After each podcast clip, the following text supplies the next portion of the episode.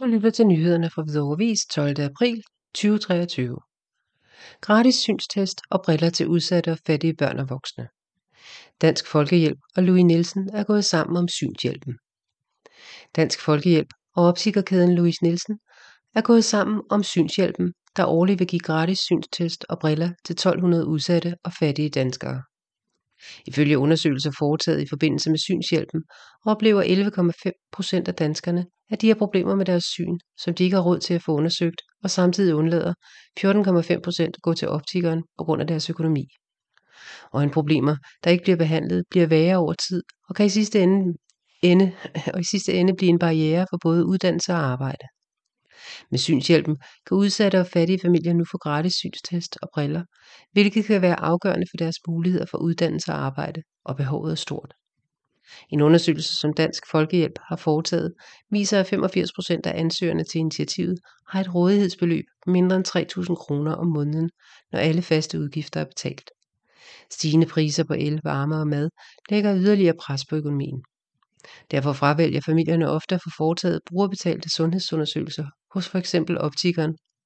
Tal fra Louis Nielsen viser desuden, at 25 procent af danskerne bekymrer sig for, om de har råd til briller. Peter Thorning, der er konstitueret generalsekretær hos Dansk Folkehjælp, uddyber.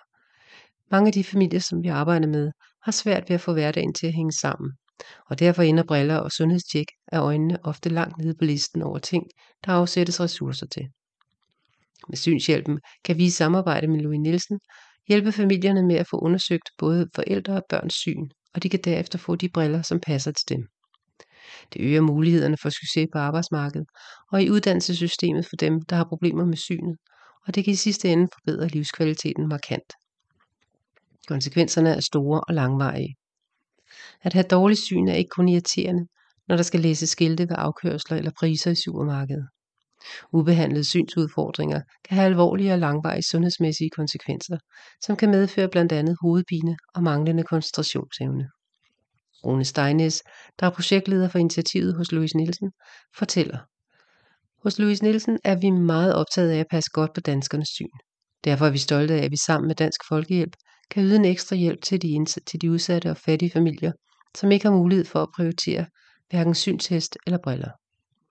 Gener på grund af dårlig syn kan betyde, at man ikke kan følge med i skolen, gennemføre sin uddannelse eller passe sit arbejde.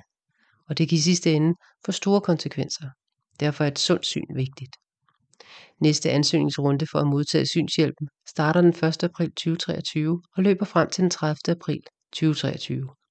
Det forventes at kunne uddele hjælp til i alt 1200 fattige og udsatte familier.